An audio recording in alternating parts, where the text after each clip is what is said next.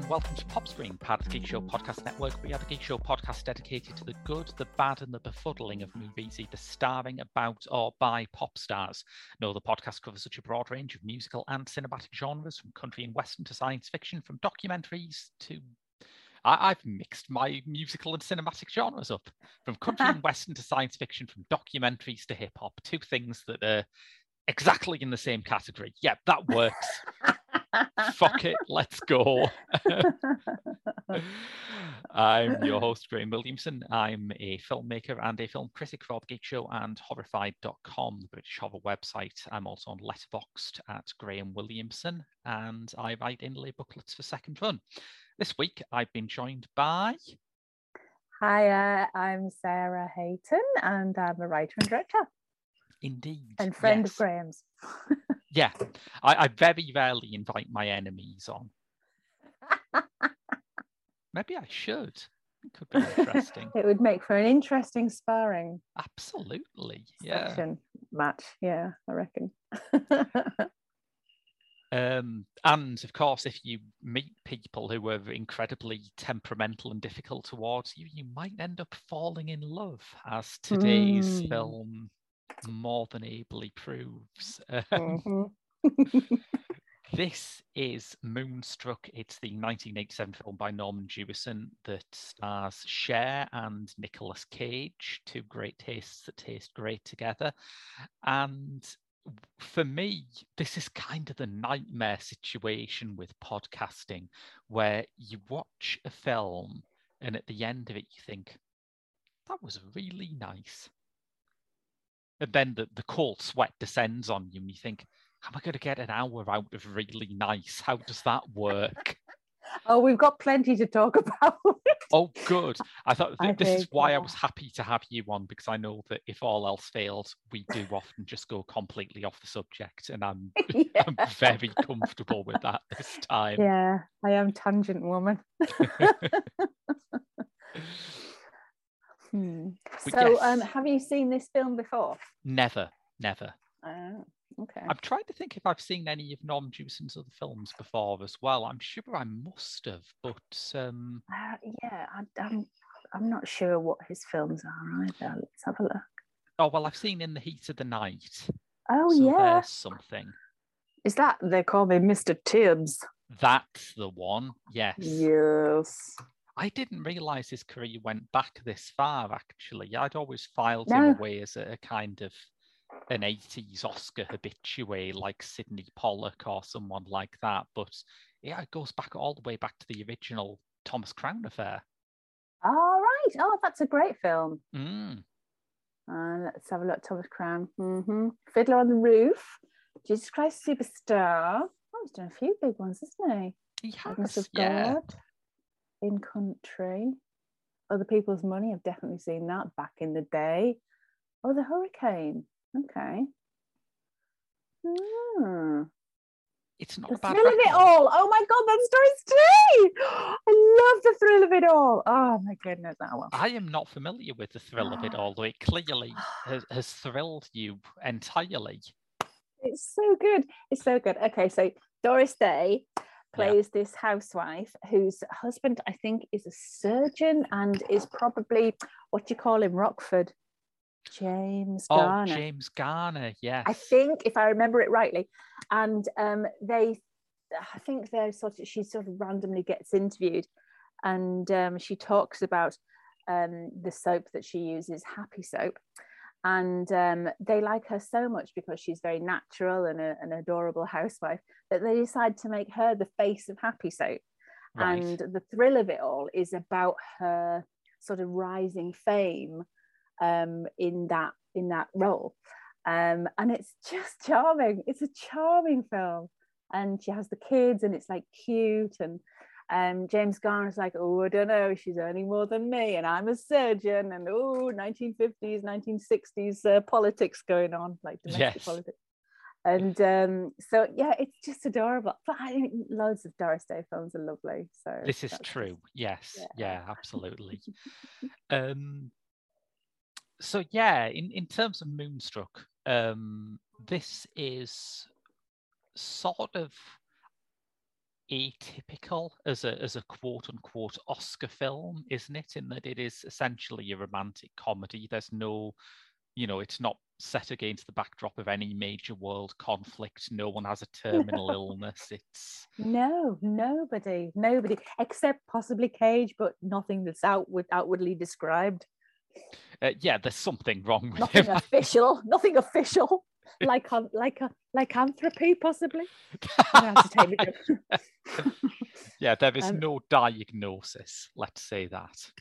Yes, and we find him in this one with one hand. He has um, one hand. Um, he hmm, gets very angry about bread. And also everything, pretty angry. And everything. Yeah, he just goes not to 50 million in 0.6 of a second, whatever he's talking about in this film.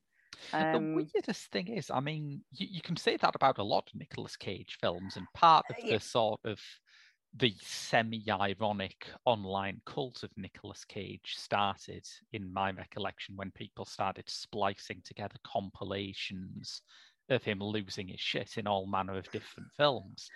And when I was going through it, I thought, although these outbursts are very big, they're very maximalist acting, but they're not Vampire's Kiss, are they? They're not like absolutely insane cage rage. It's still just about fits within a light comedy. Mm, I haven't seen Vampire's Kiss. Who's in that? Who's he? Who's he exploding at in that? Oh, I have no idea. Yeah, I've, I, I must admit, I've never seen Vampire's Kiss, but I've seen the famous clip of him like offloading on a secretary you cannot file correctly. Oh I'm pretty sure that's Vampire's Kiss. It's like Nicolas Cage, gigantic acting, nursery teacher. okay, fair enough. oh, it's such a treat. Well, yes. I mean, we see, I mean, within the first five minutes, we notice that the Cher character is going to go on a, a, slight journey as well. I, I feel I felt quite conflicted during this because her her sort of change seemed so rapid. Yeah, and it's entirely so, hair dye based, isn't it? yeah, there's obviously the transformation scene, which you're going to get in any 80s film featuring any woman um, yeah. doing doing anything. Um, so yes, she's a, she's. I mean, it's Cher, and she's a goddess.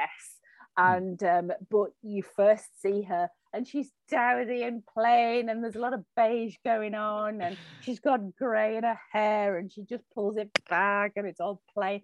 She works in a funeral parlor behind a desk, not even one of the interesting roles in a funeral parlor. Yes. And um, and you're thinking that's Cher, um, but in the very similar way to all Hollywood films, they've made her dowdy and plain, but it's still Cher. I mean, you know. Yeah, I mean, she's still a, yeah an absolute goddess.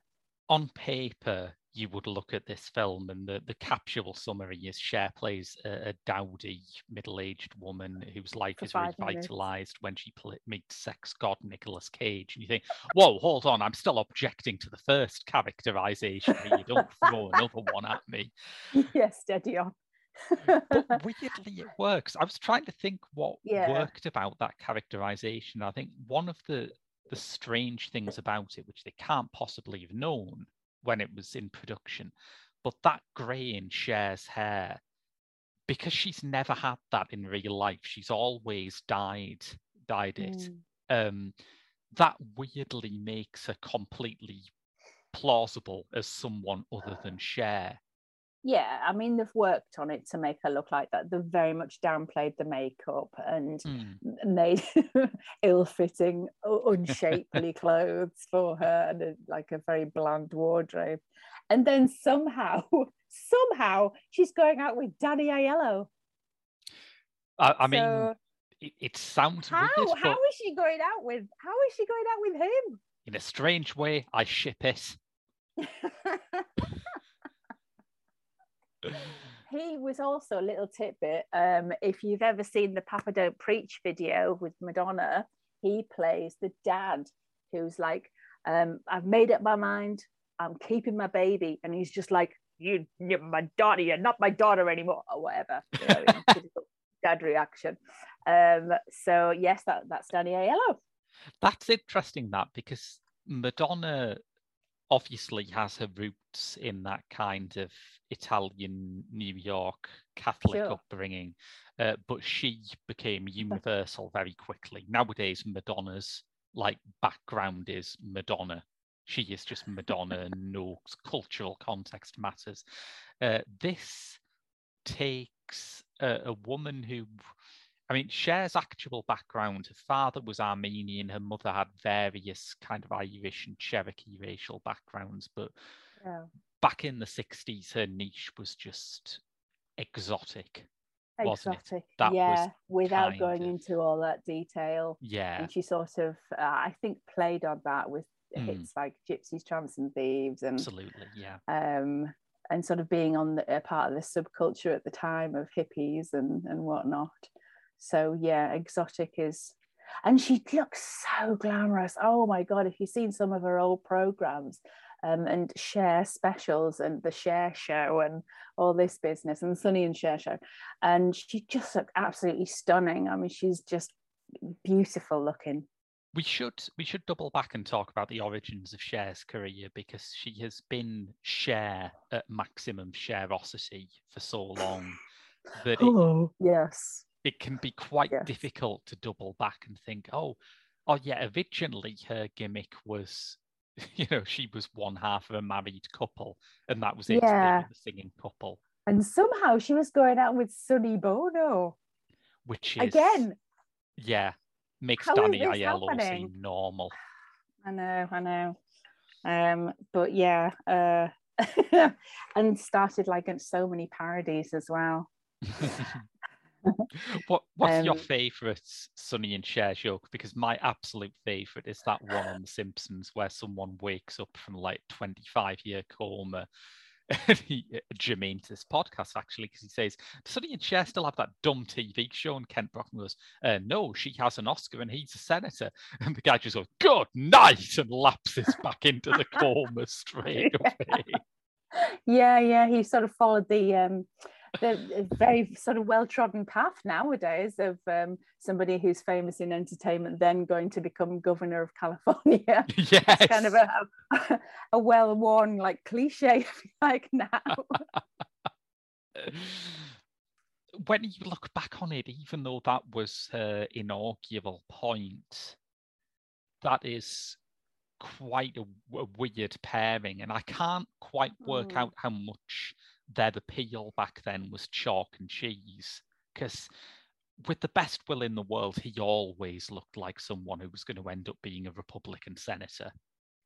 Yeah, he, he looked like he, to me he looked like Gomez Addams, and I used to com- Yes. confuse the two. Um, Oh What's the man, if they name of that made an guy? Addams Family movie back in the 60s, you could not better that for casting, couldn't you? apart from the guy who uh, did play Gomez, but whose name I've forgotten. What's he well, it was? Raul Julia in the 90s. No, no, the oh, previous Oh, guy. of course, there was a TV series. Yeah, but Raul Julia was excellent as Gomez Addams. What Yeah. a lovely, what a lovely performance that was.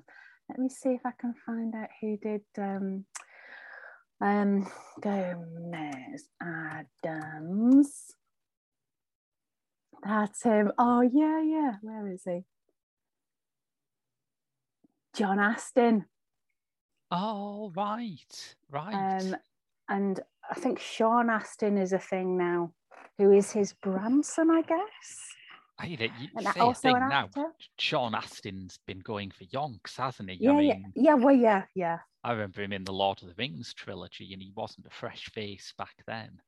No, he, I think he did. Yeah, he was doing sort of uh, coming to the fore probably in the nineties, I guess. I think so. But that's now in my head. There's some some problems with time dilation at times. so So, getting yeah. back to Moonstruck. Moonstruck, yeah, Mm. which I mean, we've mentioned its uh, Italian American setting. I have to say, opening your film with Amore by Dean Martin is not the subtlest way of establishing the kind of cultural environment that you're yeah this in. exactly it plunks you straight in it's a very quick entry into that world and i suppose it does some of the work for you in Mm. trying to accept that Cher is now Italian American Yeah. uh, and somehow going out with Danny Aiello. Um, I think uh, did, there's, I mean, she was older than Nicolas Cage as well in the movie. Still looks fabulous, obviously, because Mm, it's. Cher. Um, but how old was? Let me see. So there's, I think there's like a 14 year age difference between the two in this movie, um, and um, but they look, they still look great together. Yeah. Um, and I, I, I, we were talking about this when we were watching it actually. Um, the fact that um, in Hollywood, it seems to be a trope where it's normal for um, an older guy to be with a younger woman. Like that's kind of normal in all the 1940s movies and so on. And then in this, you get a, a, a repeating vignette of there's a guy with a, a young a girlfriend who's too young for him, and she just obviously throws a drink over him regularly and nicks up. and it's John um, Mahoney, right? It's John and it's John Mahoney. Mahoney. Yeah. Yeah, yeah, yeah, yeah, from Frasier. Love that guy. Mm, yeah, lovely, lovely guy.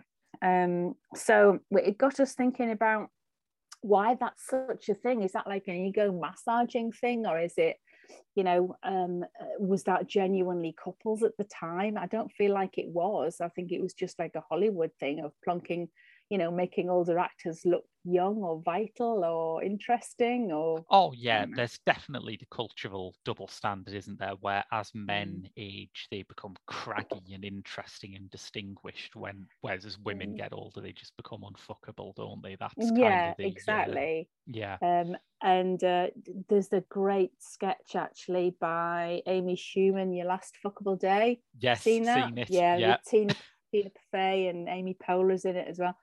Um, and it's it's really a, a huge thing. And and and and do we? I mean, do we think there's any inroads being made there now? Um, I think people call it out more, but there are Mm. sometimes. I mean, I don't know if you've been following the production of this Napoleon biopic that Ridley Scott's trying to get off the ground, where he's had Mm. this rotating door of Josephine's. It's always been Joaquin Phoenix as Napoleon, which, as casting, I like. I dig that. Yep.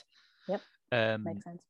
but every single woman he's had in playing Josephine has been like f- 10, 15 years younger than him, even though in real life, Josephine was six years older than Napoleon. So yeah. How old is Joaquin Phoenix? I think he's in his sort of mid 40s now. So depending on, I don't know, it's almost Okay, certainly so- too old for the time period they're going to cover, but hey, yo. So what, what, what, maybe Cate Blanchett or somebody like that would realistically play Josephine, possibly. Yeah, or you could sort of make, make it ridiculous in the opposite direction and cast Cher. You know, I would back that. I think that would be great. Well, she's finished doing the ABBA musical now, so yes, she's probably available. Honestly, that when she just turns up, and it's such a huge moment when she turns up at the end of the ABBA um, musical, and um, and you just it's so like it's obviously loads of soft focus and it's almost like a dream sequence when she appears and um, Angie is going oh here's my, the love of my life and she's miraculously turned up on this island. Um, and she turns up just like oh I'm fucking Cher.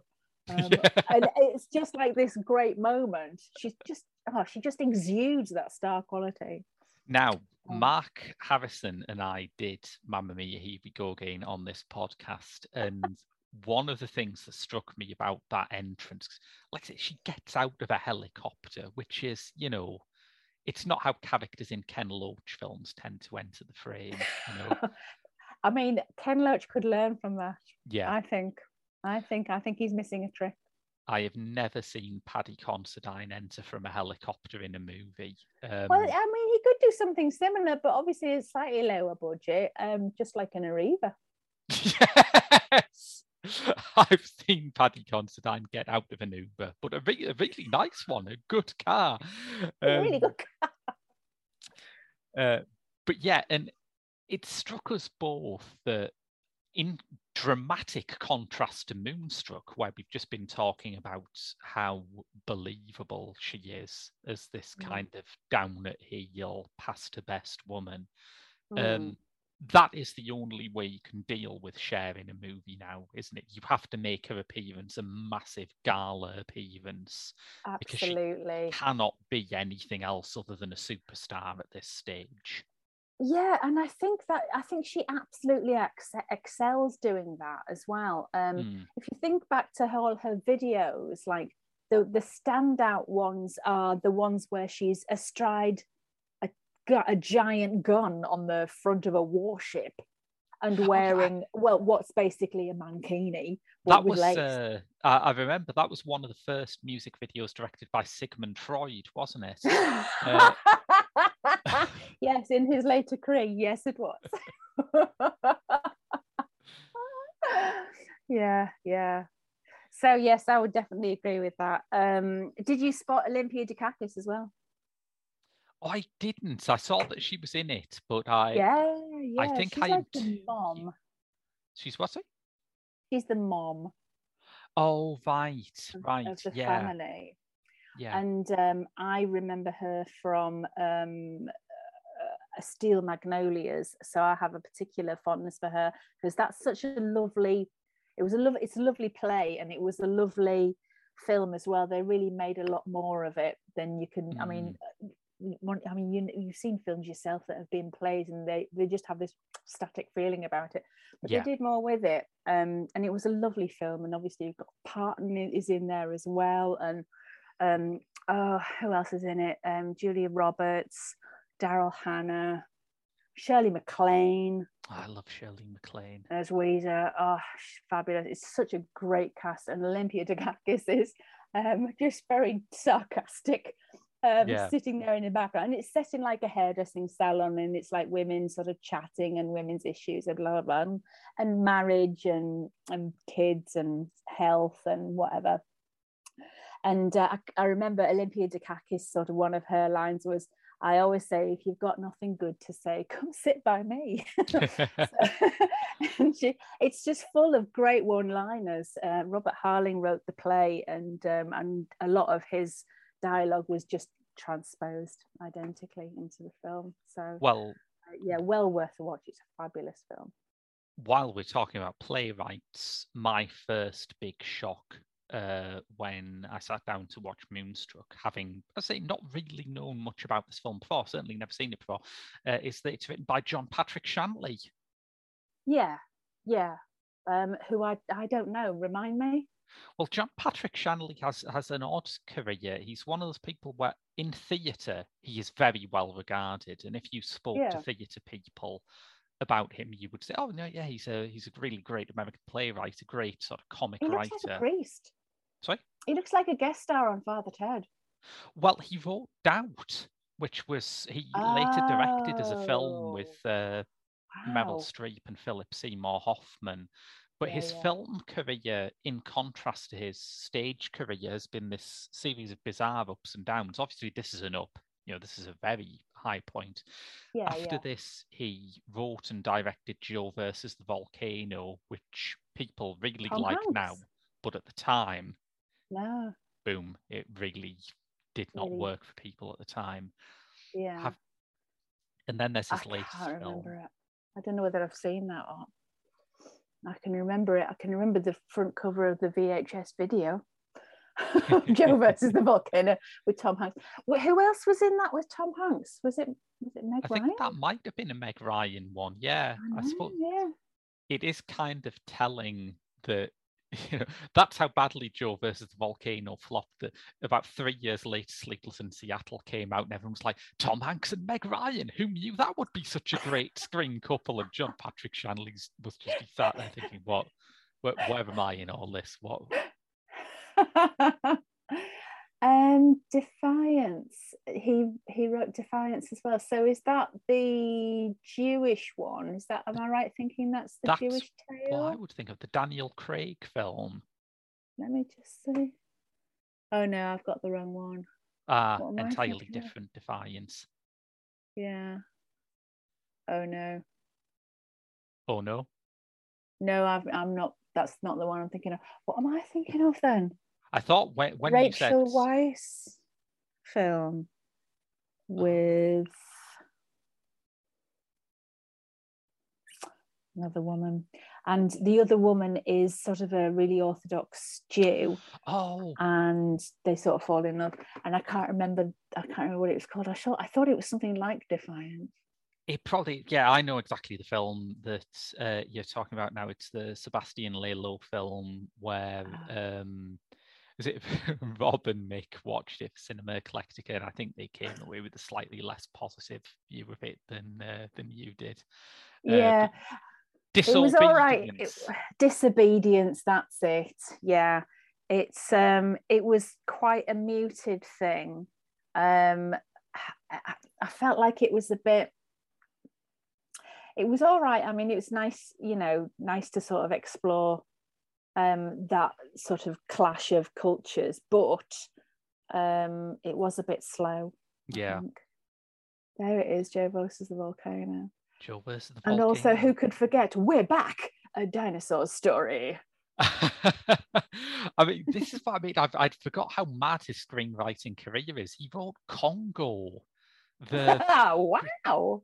whoa, Congo is one of those like mid '90s blockbusters, which is just the sort of like. Species. It's the sort of thing Roger Corman would have done in a sensible movie environment, but now it's being made for millions and millions of dollars, and it has this insane pick and mix cast of like slumming it character actors.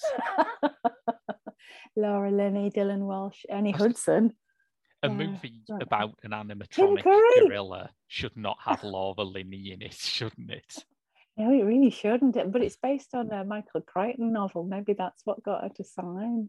I think Who that's probably it. Around that time, Michael Crichton's thinking- post-it notes could get a Hollywood deal. Uh, yeah, exactly. Well, he did Jurassic Park, therefore, Yeah. mm, not not every hit is out of the park. What I was going to ask you about John Patrick Shanley was have you Mm. heard anything about his most recent film, Wild Mountain Thyme? Uh, just the title. I know nothing else about it.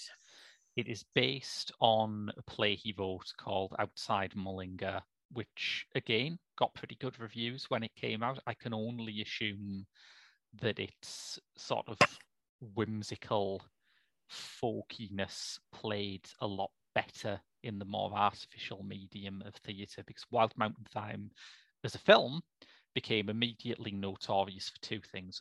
One, it has an old Irish dad played by that classic Irish thespian Christopher Walken. Christopher Walken. You imagine Christopher Walken doing an Irish accent and it sounds exactly as mad as you think. oh, I can't wait to see that. I can't. I'd watch anything with him in. So yeah. Well, maybe you'll want to close your ears when I tell you the other thing that I heard about it because this is the ending of the film. right. Do you want me to go ahead with this? Yeah, yeah, yeah, do yeah. Spoiler. Hashtag spoilers. But yes, absolutely. there is a lot of intrigue about why Jamie Dornan's character says he can't be with Emily Blunt's character um, throughout the film. And it turns out that it is because he thinks he is a bee. I'm sorry. What? Hmm? The connection did not go out at any point during that sentence. He thinks he's a bee. he Oh, just a bee. thinks oh. he's just a bee. Okay. Uh, uh, okay. Okay. So yes, not a a beekeeper, Not a Not a- beekeeper, no. Beelzebub infatuant, not a being and nothingness fan. Not, okay. not a Beyonce super not a fan. Beyonce super fan. Just a bee. Just a bee. Just a bee. I mean, honestly, not since the 50s. What's the fascination with bees? Haven't we talked about this before? Like, what's the what's the fifth uh, the 1950s fascination with it's like a, an insect becoming huge, but it it happens to be a bee, like on in lots of occasions.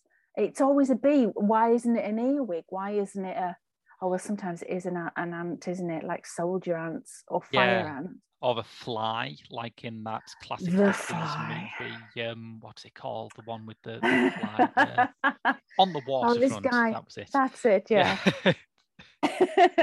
and uh, yeah, but it seems to be like there's a fascination with body horror stuff, and it's and it's uh, a bee uh, and a sci-fi connection with uh, some. I don't know why people are so fascinated with bees and monstrous bees and humans interacting with bees, turning into bees, or otherwise sort of melding with bees. That's it. I've got to admit, as as a man who has a letterbox list of movies about bees, uh, even I did not rush out and see Wild Mountain Thyme. Oh, okay. Well, I have a thing about Mike, um, about Jamie Dornan though. I do not like him, and it's, I, it's nothing. I, you know, when you just don't know why you don't like somebody, and it's Mm. for him. I just he just makes me cold. And I, what the only thing I can put it down to is the fall, because Yeah. he was being harmful to, um, uh, what's she called? Oh, Gillian Anderson. Gillian Anderson. Yeah Yeah, well he was he was being very threatening to her and you know also wrecking her career and and so on um and you know that's just mean to Gillian it is quite weird, isn't it? That at the time, uh, he, he had the look to go from that into the only major romantic drama franchise where it helps to have played a misogynistic serial killer beforehand, is? which is Fifty Shades of Grey, of course. oh yeah of course yeah yeah which I also not seen a friend of mine said that he, he really wished that when the executives were saying we should get that guy from the fall, there'd be a mix up and they'd get Marky Smith instead. oh please God say that copy exists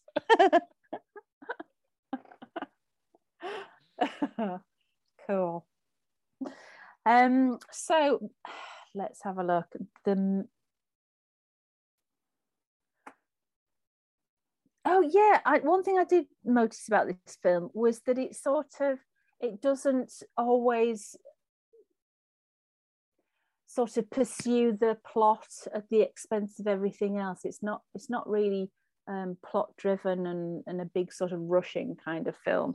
Um, there's room for you know a group of men to chat in italian. There's room for a guy to take his dogs out.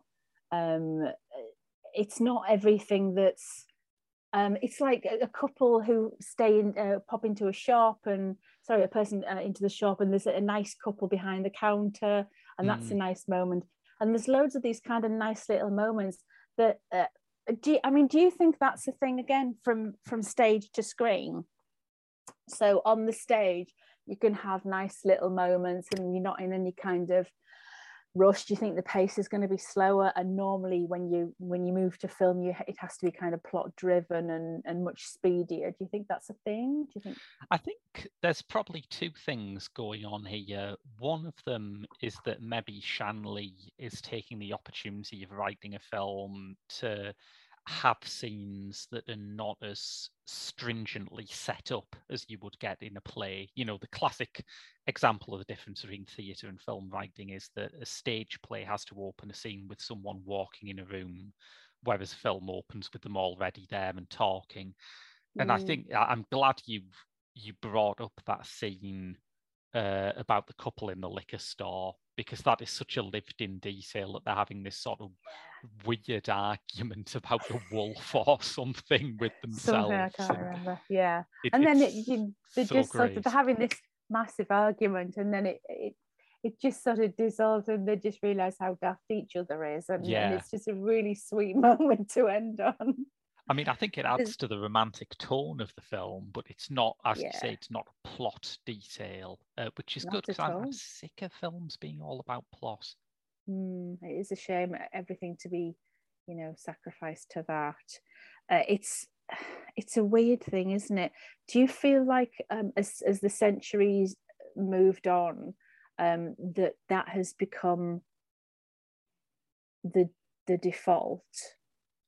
Yeah, I think so. I think part of it is just the way that people encounter films and start to learn about films now is very much driven towards th- this certain area of criticism which is about like it, it almost turns it to a video game here are the hacks for writing a good screenplay and when you Yeah, see yeah. something that doesn't do it it becomes very easy to say ah that's why it's bad even if it's not actually bad Yeah. um, but I think maybe maybe what happens to romantic comedies between like this and between when the genre kind of stuttered out a bit in the 2000s maybe you can see that as a, a, a- lesson in the dangers of being too plotty because there Mm. is drama in Moonstruck. Cher and Nicolas Hmm. Cage are mismatched. You know, they do go through some troubles together Mm.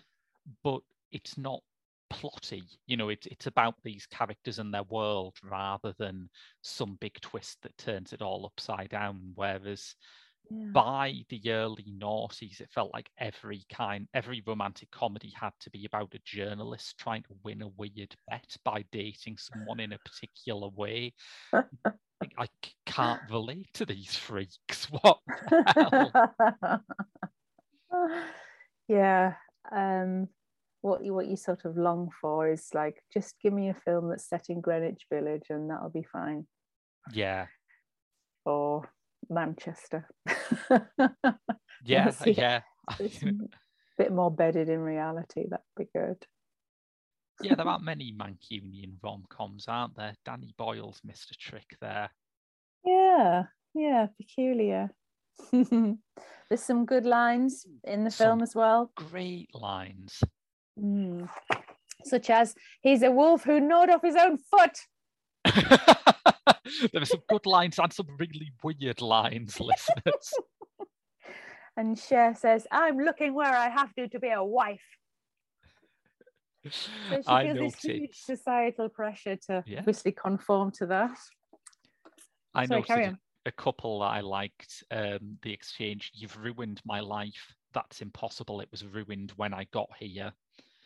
Um, but also, Mr. Castorini's advice on pipes is a good line. It costs money because it saves money, which Yes. nowadays we refer to as the Vimes's boots paradox, don't we? Oh, I don't know that.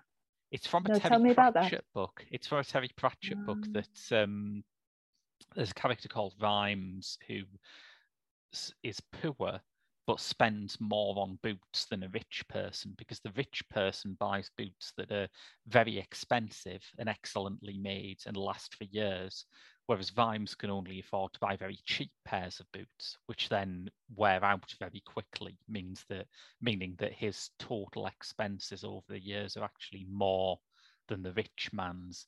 Uh, this has been in the news recently because it's called Jack Monroe has uh, tried to get Ah. changed the way that people calculate interest rates Oh, based on this notion of how you know how, how an ordinary family who need to replace things might experience this Mm. I didn't know that. She's. I think she was in the news yesterday for something, and I can't remember what it was now. Was that? It was that it? it might have been this yeah yeah Right. Okay. Um. Yeah. Do you know which Terry Pratchett novel? I don't know. I should Google this for the uh, interest of our readers. Uh, Sam Vimes' theory of economic injustice uh, is uh, what it's also. Uh, Men at Arms, it's from one of the Ah, right. Discworld novels. Uh huh. Yes, and I read uh, the first three. The Pratchett estate has authorized the Vimes' Boots Index as a phrase that can be used when calculating the effect of poverty on uh, interest price increases. Wow, that's awesome. Yeah. Awesome. I'm sure he would approve as well. Oh, yeah. I mean, I'm not, this is not a hot take, but what a guy. yeah, Graham's hot take. Yes. um uh, another another moment from the film getting completely back into the film. Um uh, that bit where he just throws the table aside and kisses Cher. Yeah. that's an iconic moment and that's a moment that kind of feels more old fashioned not kind of not from the 80s but something maybe from the 40s or something it's a very um, only in the movies moment. Like uh, I think hmm. people people who dislike romantic comedies, and I'm not a huge fan of them, but every now and then I see one that makes me think, oh yeah, this is what the genre is like when it works. Um, But hmm. people who have this kind of sneery attitude from them are like, in real life, uh, if somebody tipped my table over, I'd be telling them to pick the table back up and clean up. It's like, yeah, it's okay. We know, we know. like yeah, but you know, Nicolas Cage. Mm. Yeah, exactly. He he mm. was gorgeous at this point, wasn't he? It is it's quite odd to think about now, but he really yeah. was. And quite wolf-like as well, appropriately wolf-like. I probably did some um, some undercover preparation work as a wolf yeah. in the California brush to just prepare for that, I'm guessing. I guarantee you that's what he would have done, yes. Yeah, yeah. Okay. Um, what else? Oh yeah, there's this running thing about La Boheme. Oh um, yeah, which is another great line actually. when Cher goes out to the opera and she's her mind is just blown by it and says uh, she was coughing her brains out, but she kept singing. Yeah, yeah. in classic opera fashion. And of course, that's when they find out that their dad is uh, is having an affair, like her mm. dad is having an affair um, uh, with a younger, more glamorous woman. Mm. Um, and they sort of have to sort of come to terms with it a little bit because they're both in a position where they're doing something sort of not neither of them has not, the moral high not, ground yeah. yeah. exactly yeah so it's a bit of an interesting scene that um but yeah i mean overall uh, do you think it stands up today still this film i think it does yeah like i think when you watch anything from like the well the 20th century as a whole now Mm. I expect it to be dated in some ways. The only difference is, am I thinking, oh God, that's dated? Or am I thinking, oh, which films were like that still? And this is very much on the, I wish they still made films like that end of the spectrum, I think. Yeah, it, it reminded me of something like I say that from a much earlier period, like a, um, a screwball comedy type black and white thing, maybe yeah, um, definitely has a screwball vibe. And it is sweet, and everything sort of works out quite neatly and mathematically. Um, I'm not so sure it still works. I, I think maybe too much. I think maybe it's of its of its time. Um, it's you know it's sweet in many ways, but um, and obviously Cher. But I, I, Cher. Um, but I don't think I could give it more than three stars, honestly. Would you give it more? Yeah, I'd give it more. I, I thought it, it's it's in a genre that I do not normally go out of my way to watch, and it just breezed by. There's loads of funny lines, and John Mahoney's in it, and you know, yeah. you can't. Sometimes mm. you can't really ask for more than that, can you? Well, I didn't like the dad character. Thought the slamming of the table and the like throwing his weight around and being a knob generally. But they're movie Italians, Sarah. This is just how movie Italians etc. Yeah, pizza. um, yeah, spot on. Was that um, Jared Leto's performance in House of Gucci that you were doing there? Yes, it was. How did you know? and it's just like um, when his dad, oh, and he's what's his job? Oh, he's a plumber. It's all right, Mario, come on. I mean, where do where do you draw your inspiration from? Who who knows? Who who dares to dream these things? but yeah, stereo. I've I've written down stereotypical Italians and classic gender stereotypes because that you know. I wondered if like 1980s films were probably drawn in broader character strokes, and maybe now we have more fine tuning. Um, and I think that's generally, I would say that's true. I would say yes, definitely. But at mm. the same time, you think people worship 80s films, really, don't they? And I always find it I always find mm. it very Mm. strange when I see someone who's progressive in a lot of other ways and they they like just have this obsession with how things were back in the 80s it's the first warning sign of early onset hadley freeman in my opinion Do you know, I haven't heard anything from her in ages. oh she was writing for UnHerd about how all young people are thick the other day um this must be the civil debate that they're always telling us to have okay. Okay. How old is she now? She must have reached that age, I guess. 90 Kids. or maybe kids. she just acts it I think we have a lot to learn from children. And um, I think, you know, everybody is valid. Everybody has their own interesting opinions. I don't, I think everybody can teach us something. And I think that is a giant mistake, a giant sweeping mistake, but not the first. But it's just all nostalgia based in her case, isn't it? It's like uh, I remember she wrote a whole column about how millennials didn't understand how literature works because they didn't like Bridget Jones's diary. And you think, Jesus Christ, at least pick Anna Karenina or something, Yeah. rather. Yeah, you, you're falling into your own trap there, surely. Yeah, yeah. No, bizarre. but yeah, I, I, I felt very positive towards this film, even if, Mm. as I say, the impression it left me was more, well, that was nice, rather than mm. that was brilliant, and I must get on the podcast and discuss the many fascinating angles that it thought that it's took me on, uh, because there weren't any other than, yep, that was really nice. Mm. Yeah, I thought I, I thought it was a good sort of ensemble piece. Um, I think maybe the male characters seem to be better drawn or more detailed or more Mm, maybe, convincing, yeah. maybe. Uh, but then again, I, I, I don't know I- how does you get. I don't know whether it's to do with the gender of the writer, possibly. But then you've got Robert Harling, who's really good with with all his characterizations in Steel Magnolias. It's just the sweetest thing ever. Tricky.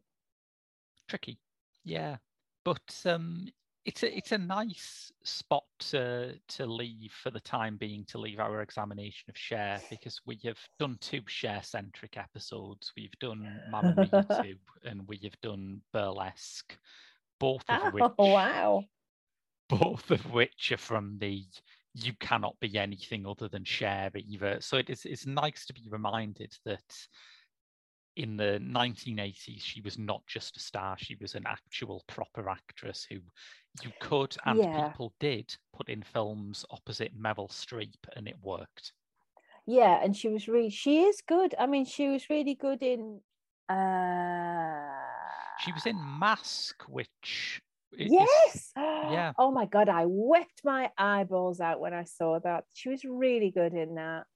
What's that one with Jack Nicholson? The Witches of Eastwick? The. Witches of Eastwick, yes. That's a great film. That was a great film. Um, I really enjoyed it at the time. Mind you, I haven't revisited it, so you know. I'm reserving sure there what- are many is great. things in an 80s Battle of the Sexes comedy starring Jack Nicholson that have not aged well. Uh, but I will note there's some that, bits of it that are so good and so spot on, though. Yeah. so spot that, uh, we mentioned Mask there. Something I found out that Yeah. was interesting. Cher won Best Actress in the, at the Cannes Film Festival for Mask, and that Yeah. was, I think, two years before she won Best Actress at the Oscars for Moonstruck.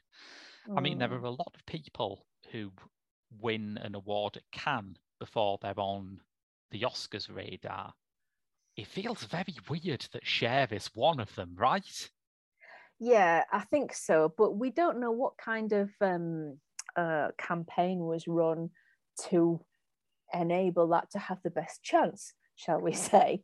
I Um, suppose, yeah, it's it's a possibility that you know she fared better in Cannes because people in France did not have the memories of her being a, a sort of TV star and appearing on Scooby Doo as she did. Oh, Um, did she? She did, yeah. Did not know that. Yes. Wow. what a ledge. In the 80s, when she was in films, we were sort of aware of the fact that she had a music career, but we weren't there at the time. Yeah. And so it was nice to sort of see her doing something different and it without having that really front and center i could, not you know hang over it yeah. yeah. exactly it doesn't sort of interfere and you can take her at face value as an actor which mm. she accomplished really well yeah absolutely mm. i think when we when we talk about Cher's legacy there is we've talked about her music we've talked about her acting but i think the one thing that has to be brought up before the end of the podcast is her twitter feed yes. yeah. She does sometimes go off on one on Twitter. Yeah, but it's always entertaining. I think she is the only celebrity who regularly goes off on one on Twitter, and those occasions make you think more highly of her. yeah. Rather than in the exact opposite direction. Some of it is so sort of um pedestrian and every every day and normal though. Like it's not like giant iconic sh- uh, star Cher. It's just like almost like you know somebody would write a shopping list or something. It's, it's there's some very ordinary stuff on there but yeah very worth very worth reading and following. She loves emojis. My god she loves emojis. Yeah you think she understands emojis? I don't know. It's As possible. a great grandma. Just, they're just decorative at this point, aren't they? They're just mm. like punctuation. Yeah. I think that's part of why that Twitter feed has become such a cult thing, is because there are so many celebrities on Twitter who are very well behaved and very dull. But you look at that and you think, yeah, that Cher no PR team is putting that many emojis in one tweet. Yeah, absolutely. It's definitely her. Um, and there's no censoring really that goes on there. Mm. It's just straight from the horse's mouth, as it were. So, uh, anything else to note about Moonstruck before we move on? No, uh, some good bits. Um, yeah. And uh, just sort of, yeah, not, not particularly challenging, but uh, but yeah, I'd like to say it's nice. I, I hope everyone. It is like, nice. Yeah. That, Pretty yeah, nice. It, it I would say. Nice. Yeah. Yeah. So, if you uh, enjoyed that level of analysis, uh, there's more pop screen available on our Patreon at www.patreon.com mm, that's nice. forward slash the geek show. uh, you can also find us on social media where we are always at TGS underscore the geek show. But until next week, I've been Graham. And I've been Sarah. Bye.